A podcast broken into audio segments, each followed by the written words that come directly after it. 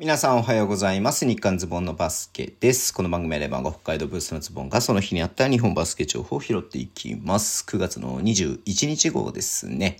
はい、今日もやっていきましょう。ちょっとね、YouTube ちょっと今日お休みしまして、えー、居酒屋アルバルカーズっていうね、バスケットボールキングさんがやっている、あの、ポッドキャストの方にね、今日出させて、あ出させていただいたというか、まあ、収録させていただいて、えっ、ー、と、1本目がね、22日の水曜日に出て、で、来週のね、29日の水曜日にもね、出るみたいなので、はい、2本撮りまして、えっ、ー、とね、またね、えっ、と、リリースというか配信されましたら、はい、えっ、と、また僕の方からもね、えっ、と、なんつうの、えっ、と、リツイートとか、はい、宣伝したいなと思いますので、楽しみにしていただければなっていうふうに思います。はい。えー、っとですね、まず今日は、まあ朝方ですか。はい。ラマスがね、あの、退任しますということをね、えー、ツイッターで投稿しまして、うん。いやー、急でしたね。うん。まあ一つやっぱオリンピックっていうのがね、まあこの、なんていうの、区切りになるっていうのは分かっていたんで、まあ、そこの続けるのかどうなのかっていうのがね、分かりませんでしたけれども、まあ、本人がね、えっ、ー、と、言っていることで、まあ、辞任なのか、はい、えー、っとね、それとも任期というかね、もう契約が切れたのか、ちょっとね、詳細は分からないんですが、ひとまずね、あのー、終わりました、ありがとう、みたいな感じでね、はい、えー、ツイートしていて、じゃあ次はね、あの、ヘッドコーチ誰になるの？っていうふうに言ってていて、まあ、すぐには決まらないんじゃないのかなと思っていたんですけれども、えー、すぐさまですね、JBA が、はい、リリースを出しまして、うん。えっと、まず、あれですね、トム・ホーバスですね、はい、元女子のね、ヘッドコーチだったトム・ホーバスが男子の代表で、えっと、女子の代表には恩塚さんね、えっと、東京医療福、医療保健大学か、うん、東京医療のね、えっと、女子のバスケットボールのヘッドコーチで、女子のね、えっと、代表のアシスタントコーチを務めていた恩塚さんが、えー、就任ということで JPA がね、リリースを出しました。うん。で、まあちょっとね、詳細については22日かな、うん。えっと、そのオンラインでね、会見をするっていうことなんで、まあどういう話になるかわかりませんけれども、はい。まあどうでしょうか、賛否両論ね、トム・ホーバスに関してはあるかなっていう感じで見見てましたけれどもね。うん。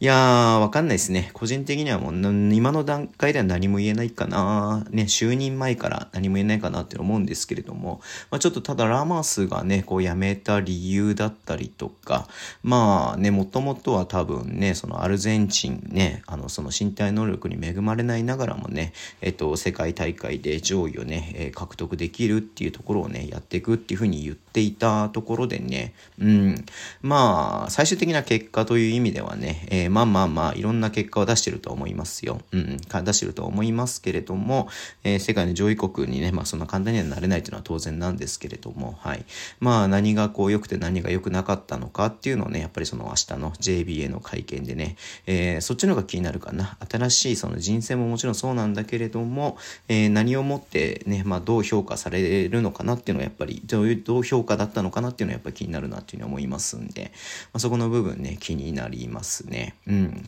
まあ、ホーバスに関しては、まあ、女子のね、代表、代表じゃない、女子のね、えー、まあ、エネオスとかね、女子の監督をずっとやっていて、えー、男子をね、率いたことは多分、えー、今までね、なかったのかなっていうふうに思います。選手としてはもちろんね、日本で昔はね、トヨタとかにいましたし、うん。いや、そういう経歴はありますが、男子の、えー、コーチとして、ヘッドコーチとしてっていう経験はね、えー、ないとと思いますんで、なんでこう、トム・ホーバスに白羽の矢が立ったのかなっていうのもね、まあ、気になるところではありますけれども、うん。まあもちろん女子をね、えっと、そのオリンピックでメダルに導いたっていう実績はありますけれども、はい。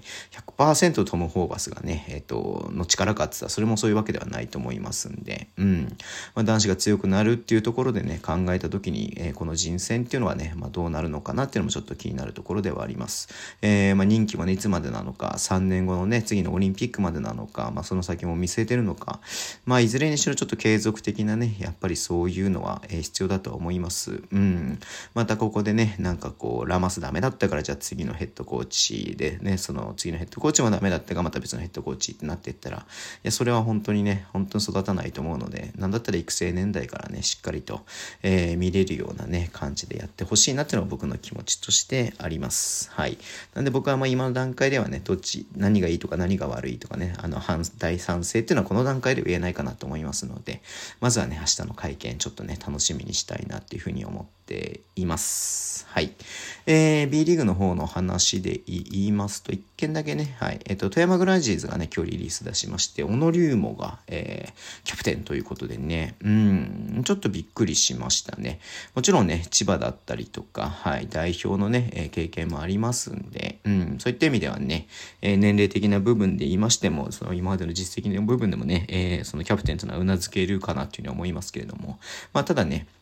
まあ、移籍して最初のシーズンなんでね、まあ、そういった意味で、こう、どういうあれだったのかな。特に浜口本ヘッドコーチとね、今まで一緒にやってるっていう経験がない選手ですんで、うん。まあ、他にもね、えー、まあ、ベテランの選手だったりとか、長く富山にいる選手っていうのもいる中で、えー、彼がね、えー、キャプテンということなんでね、うん。まあ、ちょっとそういった意味でも、富山生まれ変わるというか、新しくなるっていうことをね、また改めてこれでもね、表してるのかなというふうに思いますので、はい。えー、ちょっとね、まあ、もともと僕、このリもすごく好きな選手の一人ですんで、はい。えー、ちょっとね、嬉しいなっていうふうに思うのと同時にね、まあ、富山、ね、頑張ってほしいなっていうふうに思っています。はい。えー、そんな感じでね、今日終わりにしたいと思います。Twitter でも情報発信します。ぜひフォローお願いします。あー、言い忘れた。ポッドキャストだ。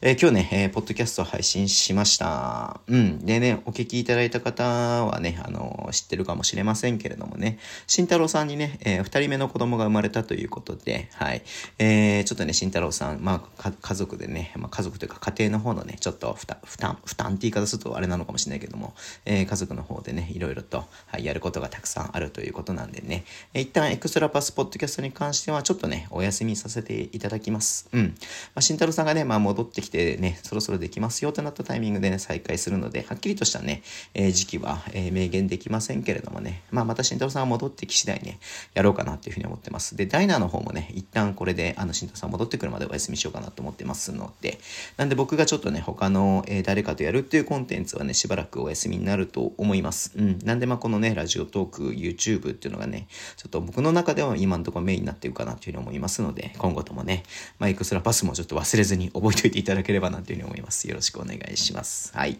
えー、ラジオトークのアプリで聞いてる方はね、ぜひハートボタンを押してください。では、今日もお付き合いいただきありがとうございます。それでは、いってらっしゃい。